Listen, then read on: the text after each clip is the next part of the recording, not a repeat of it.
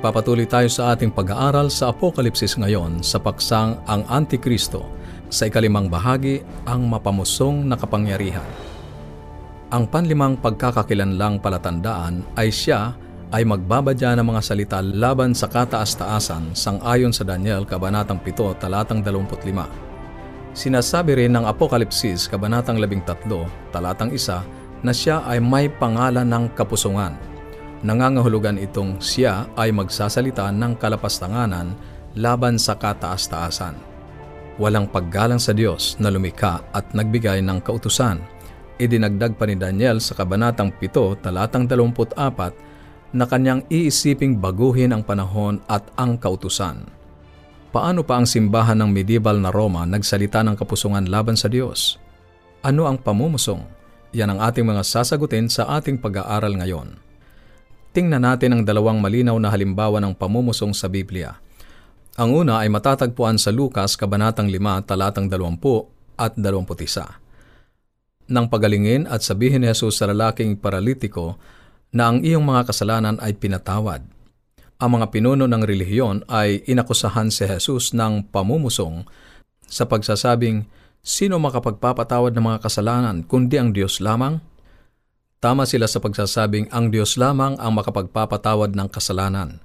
Ngunit hindi nila napagtanto na si Jesus ay Diyos. Sa aklat na The Catholic Priest ni Michael Mueller, page 78, ang tanong ay, Sino ang makapagpapatawad ng mga kasalanan? Sagot, may isang tao sa mundo na maaaring magpatawad ng mga kasalanan at ang taong yon ay pare ng katoliko. Oo, mahal na mga kapatid, hindi lamang idineklara ng pari na ang makasalanan ay pinatawad, ngunit siya ay pinatawad talaga. Itinataas ng pari ang kanyang kamay, binibigkas ang salita ng kapatawaran, at sa isang iglap, mabilis na tulad ng isang kislap ng kidlat, ang mga kadena ng impyerno ay sumasabog sa pagkalagot, at ang makasalanan ay naging anak ng Diyos. Napakahusay ng kapangyarihan ng pari na ang mga paghuhukom sa langit mismo ay sumasa ilalim sa kanyang pasya. Yan ang nakasulat sa The Catholic Priest ni Michael Mueller, page 78. Ang pagsasagawa ng pangungumpisal ng kasalanan sa isang taong pari para sa kapatawaran sa halip na aminin ng diretso sa Diyos ay nagbigay ng daan sa simbahan sa mga mahalagang lihim ng Estado at hindi kapanipaniwalang kapangyarihan upang maimpluensyahan ang aksyong pampolitika. Isang paring Jesuit, si Francois de la Chise, ang nakarinig ng pangungumpisal ng Haring Louis XI ang sumulat sa kanyang tala-arawan at ganito ang nakasulat. Nang siya ay nasa aking kumpisalan, inalog ko ang impyerno tungkol sa kanyang mga tainga at ginawa kong siya'y takutin at panginigin bago ko siya bigyan ng kapatawaran. Sa pamamagitan nito ay nakita na siya ay pumapayag na mapa sa ilalim ng aking pamamahala. Inihayag ko sa harapan niya kung gaano siya kasama at hindi siya mapatatawad hanggat hindi siya nakagagawa ng ilang mabuting gawa upang pagbayaran ng krimen. Nang siya ay nagtanong, ano ang kailangan kong gawin? Sinabi ko sa kanya, kailangang bunutin niya ang mga erehe o heretics sa kanyang kaharian. Ang pangungumpisal ay nagdala rin sa isa pang hakbang na pababa. Ang simbahan ay nagpasimulang magbenta ng mga indulhensya. Ang indulhensya ay isang katibayang binibili ng makasalanan na nagbibigay kapahintulutan sa kanya na magpatuloy sa paggawa ng kasalanan nang walang parusa at hindi kailangang mangumpisal. Kung malaki ang ibinayad mo, maaari kang magpakalayaw sa lahat ng kasalanang gusto mong gawin. Ang tao ay nakabibili na ngayon ng kapatawaran. Subalit ang ebanghelyo ay maliwanag. Tayo ay naliligtas sa biyaya sa pamamagitan ng pananampalataya, hindi ng mga gawa. Ang kaligtasan ay walang bayad. Ang katolikong pari na si Martin Luther ay nakita na ang indulhensya ay isang seryosong atake sa Ebanghelyo ni Heso Kristo at ito ay nagdala sa kanya sa direktang pagsalungat sa Papa. Hindi naglaon, ito ay nagdala sa kanya upang pagtibayin na ang Papa ay ang Antikristo. Alalahaning ang Apokalipsis ay inihayag na ang dalawang punto ng atake ng hayop na ilulunsad laban sa iglesia ay ang ebanghelyo at ang kautusan. Pareho, ang pangungumpisal sa pari at ang pagbibigay ng mga indulhensya ay direktang atake laban sa ebanghelyo. makikita natin kung paano inatake ng simbahan ang mga kautusan ng Diyos sa susunod na pag-aaral. Ang ikalawang halimbawa ng pamumusong sa Biblia ay matatagpuan nang si Jesus ay akusahang muli ng pamumusong sapagkat inangkin niya na siya ay Diyos sa Juan Kabanatang 10, talatang 33. Nang gusto siyang batuhin ng mga Hudyo, sinabi nilang binabato nila siya dahil sa pamumusong. At sapagkat ikaw, bagaman ikaw ay tao, ay nagpapakunwari kang Diyos. Yun ang bintang sa kanya ng mga pinuno ng simbahan sa kanyang kapanahunan. Kaya ang sino mang tao na inilalagay ang sarili sa lugar ng Diyos o ang kinin na siya ay Diyos ay nagkakasala ng pamumusong. Ang pamumusong ay pag-aangkin ng kaukulang karapatang para sa Diyos lamang. Ang kalagayan mismo ng Diyos.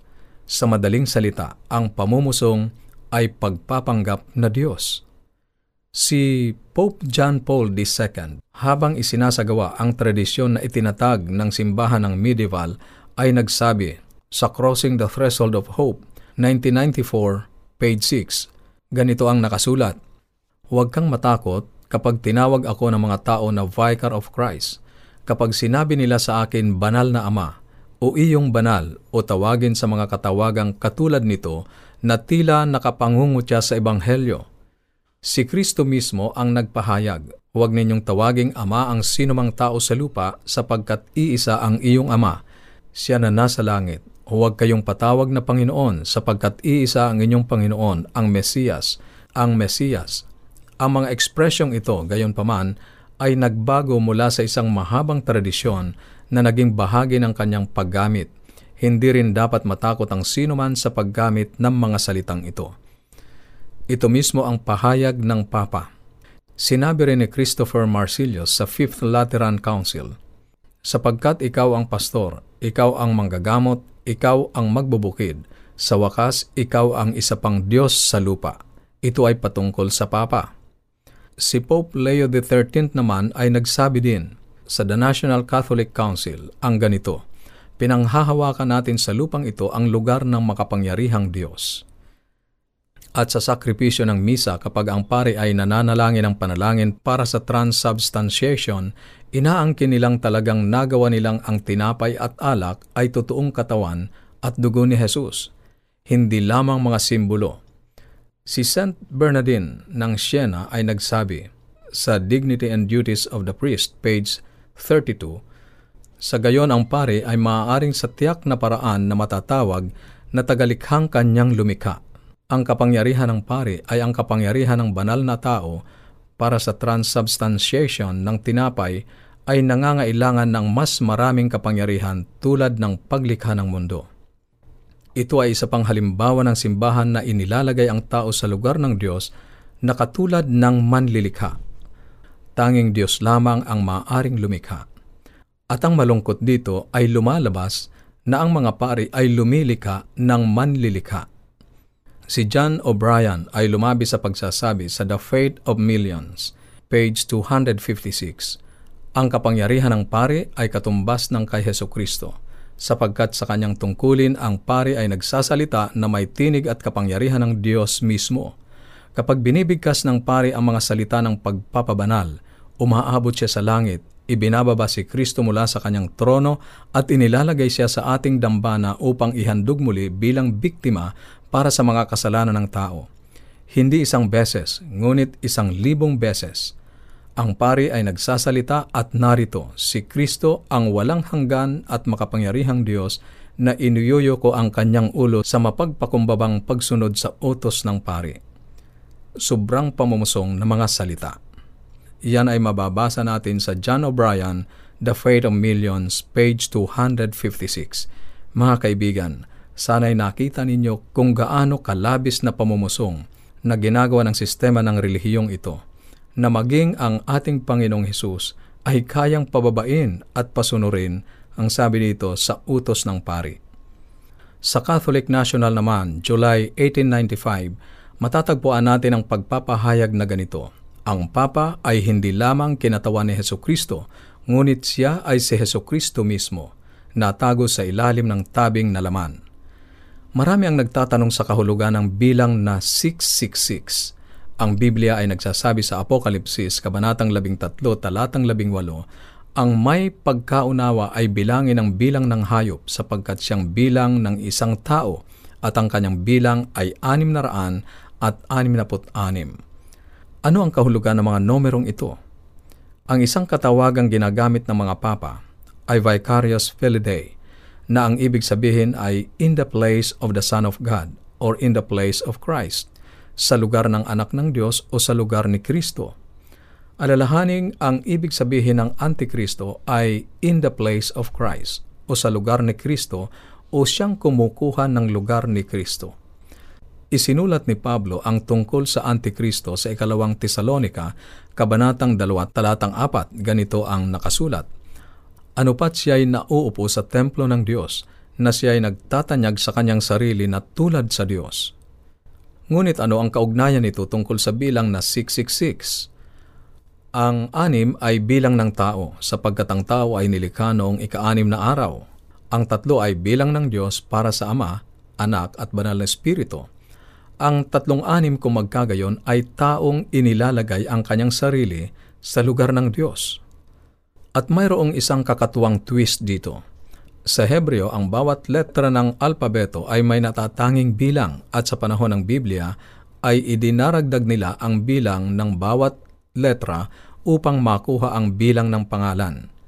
Sa kaso ng Romanong pamagat na ito, Vicarious Felidae, ang mga titik na mayroong katumbas na isa sa bilang ng mga numerong Romana kapag pinagsama-sama ay mabubuo ang biblical na 666.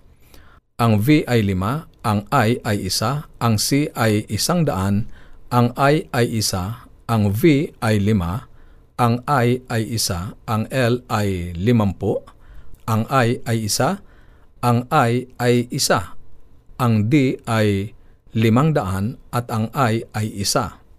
Ang kabuuan ng mga ito ay 666 o 666. Ngayon, kung ito lang ang pagbabasihan ay hindi matibay na ebidensya, sapagkat maraming pangalan ang kapag nilagyan ng katumbas na bilang ay lalabas na 666.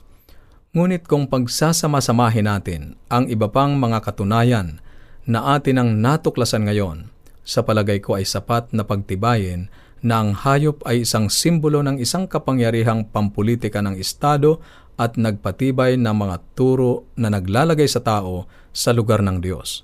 Malinaw na tumuturo ito sa medieval na Roma sa panahon ng Dark Ages na nagpapatuloy sa sistema ng inang simbahan, ang simbahang Romana Katolika.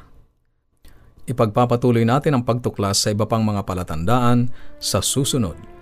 Kung mayroon ka mga katanungan o anuman ang nais mong iparating sa amin, o nais mong magkaroon ng aklat at mga aralin sa Biblia na aming ipinamimigay, maaari kang tumawag o mag-text sa ating mga numero sa Globe 0917-5643-777, 0917-5643-777, at sa Smart 0919-0001-777, 0919-0001-777, at ang ating toll-free number 1-800-132-20196, 1-800-132 20196. Maaari ka rin magpadala ng mensahe sa ating Facebook page, facebook.com slash awr Luzon, Philippines. facebook.com slash awr Luzon, Philippines. O dumalaw sa ating website www.awr.org www.awr.org